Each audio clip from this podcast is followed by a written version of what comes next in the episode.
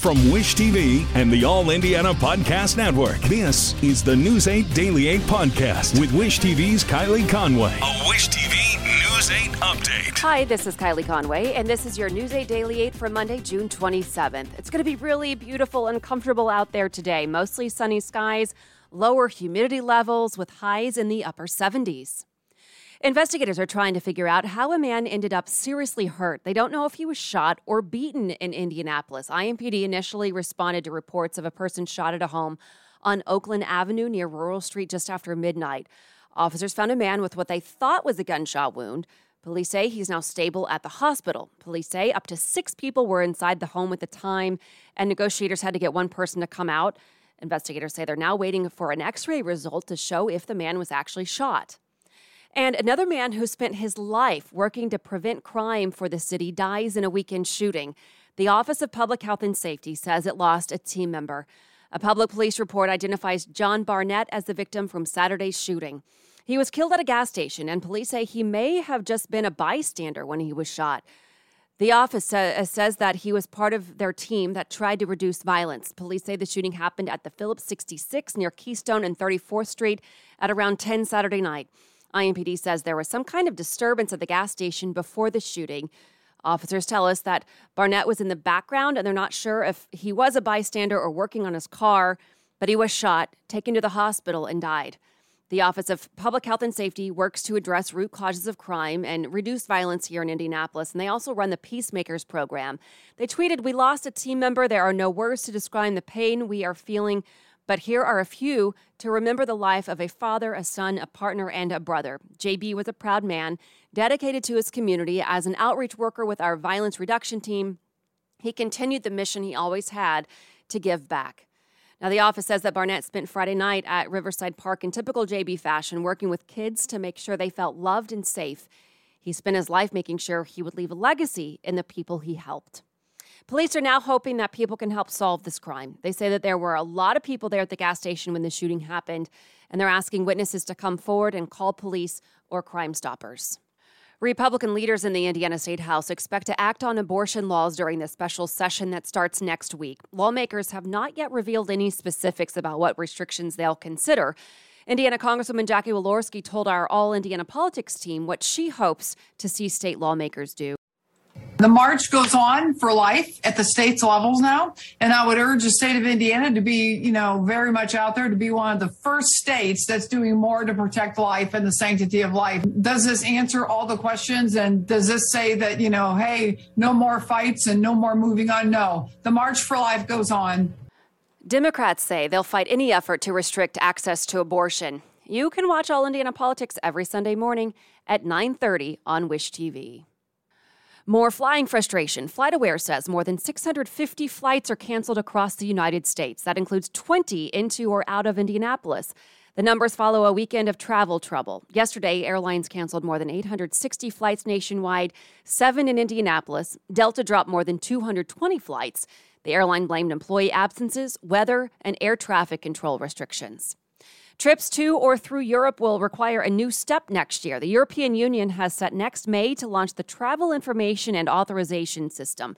The goal is to let people travel between countries more quickly by eliminating the need for a visa for most trips. Leaders say it'll also improve security and make borders more secure. It'll cost about $7. It can be done quickly online and lasts for three years. The United States already has a similar visa waiver system in place. With LinkedIn Jobs, we tap into a network of more than a billion professionals to help you find quality professionals quickly and easily for any role you need. Marketing wizards? Found them. Software engineers? Found. That project manager I could never seem to hire? And found. LinkedIn Jobs quickly matches your roles with candidates with the right skills and experience. In fact, 86% of small businesses get a qualified candidate within 24 hours. Post your first job for free and get started at linkedin.com slash acquire. That's linkedin.com slash acquire. Terms and conditions apply. As you write your life story, you're far from finished. Are you looking to close the book on your job? Maybe turn a page in your career? Be continued at the Georgetown University School of Continuing Studies.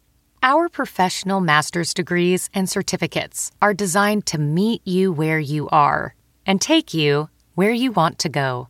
At Georgetown SCS, the learning never stops, and neither do you. Write your next chapter. Be continued at scs.georgetown.edu slash podcast. The group of seven economic powers are set to commit themselves to supporting Ukraine for the long haul. The three day G7 summit is underway now. American leaders have a clear message.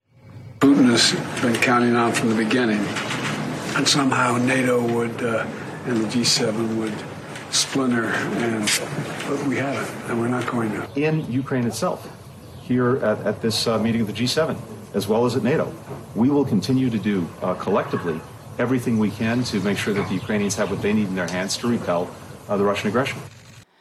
President Biden is preparing to announce the purchase of an advanced surface to air missile system and additional artillery for Ukraine. That comes as Russia fires long range missiles toward Kiev for the first time in weeks. Authorities say yesterday's attack on an apartment block killed one person and injured at least six others, including a seven year old girl and her parents. The city's deputy mayor says rescue operations to find more survivors are underway he says a kindergarten was also hit by the strike, but no one was injured there. At least four people, including an 18 month old, are dead from wooden stands collapsing during a bullfight in Colombia. At least 30 other people are seriously injured. Health officials say more than 300 people went to hospitals. There is video uh, from inside the stadium, stadium that you can see. Uh, it shows a three story section of wooden benches just giving way. Authorities have not said what caused the stands to collapse. Police are calling the deaths of at least 22 young people this weekend in South Africa mysterious. The bodies of mostly minors, as young as 13, were found in a nightclub early Sunday. According to local reports, the victims were strewn across tables and chairs. They'd reportedly been there celebrating the end of school exams. Police say the teens showed no visible indications of how they died. Toxicology labs in Cape Town are receiving samples to analyze. More than 150,000 pounds of baby formula from Germany is now in the United States. The latest shipment of Operation Fly Formula arrived yesterday morning in Houston, Texas. The flight carried more than 10,000 cases of formula, enough to fill more than a million bottles. The Biden administration says the formula will be sent to Target, Walmart, Kroger, and other retailers. The man accused in a mass shooting in Norway is refusing to cooperate with police. The shooting happened at a pride festival in Oslo. Authorities described the suspect as a Norwegian citizen originally from Iran. Police say he refuses to allow them to videotape a statement unless police release the entire recording to the public. Investigators are calling it an Islamist terror, terror act. The gunfire Saturday left two people dead and more than 20 others hurt. Norway's prime minister and royal family attended a memorial service for the victims Sunday. People in Indianapolis will be able to get free testing for HIV today. The tests will be at the Damien Center on North Arsenal Avenue and Walgreens on Hanna Avenue. The center says results will be available within 20 minutes. People can walk in from 9 to 11 this morning and then again from 2 to 4:30 at the Damien Center. At Walgreens the hours are from 10 to 3. Colorado has won the Stanley Cup. Hockey has a new champ. The Colorado Avalanche defeated the Tampa Bay Lightning, denying the Lightning its third straight title. The Avalanche haven't won the Stanley Cup since 2001. The team's head coach described the final moments of the game. I was nervous as, as I could be, you know, and I didn't even know the time when it was ending. I seen guys like start celebrating on the bench and looked up and I was like, there's still seven seconds left. What are we celebrating for, you know? That's kind of the intensity that we had uh, back there. The Avalanche now returns to Denver. They'll celebrate with fans during a parade on Thursday.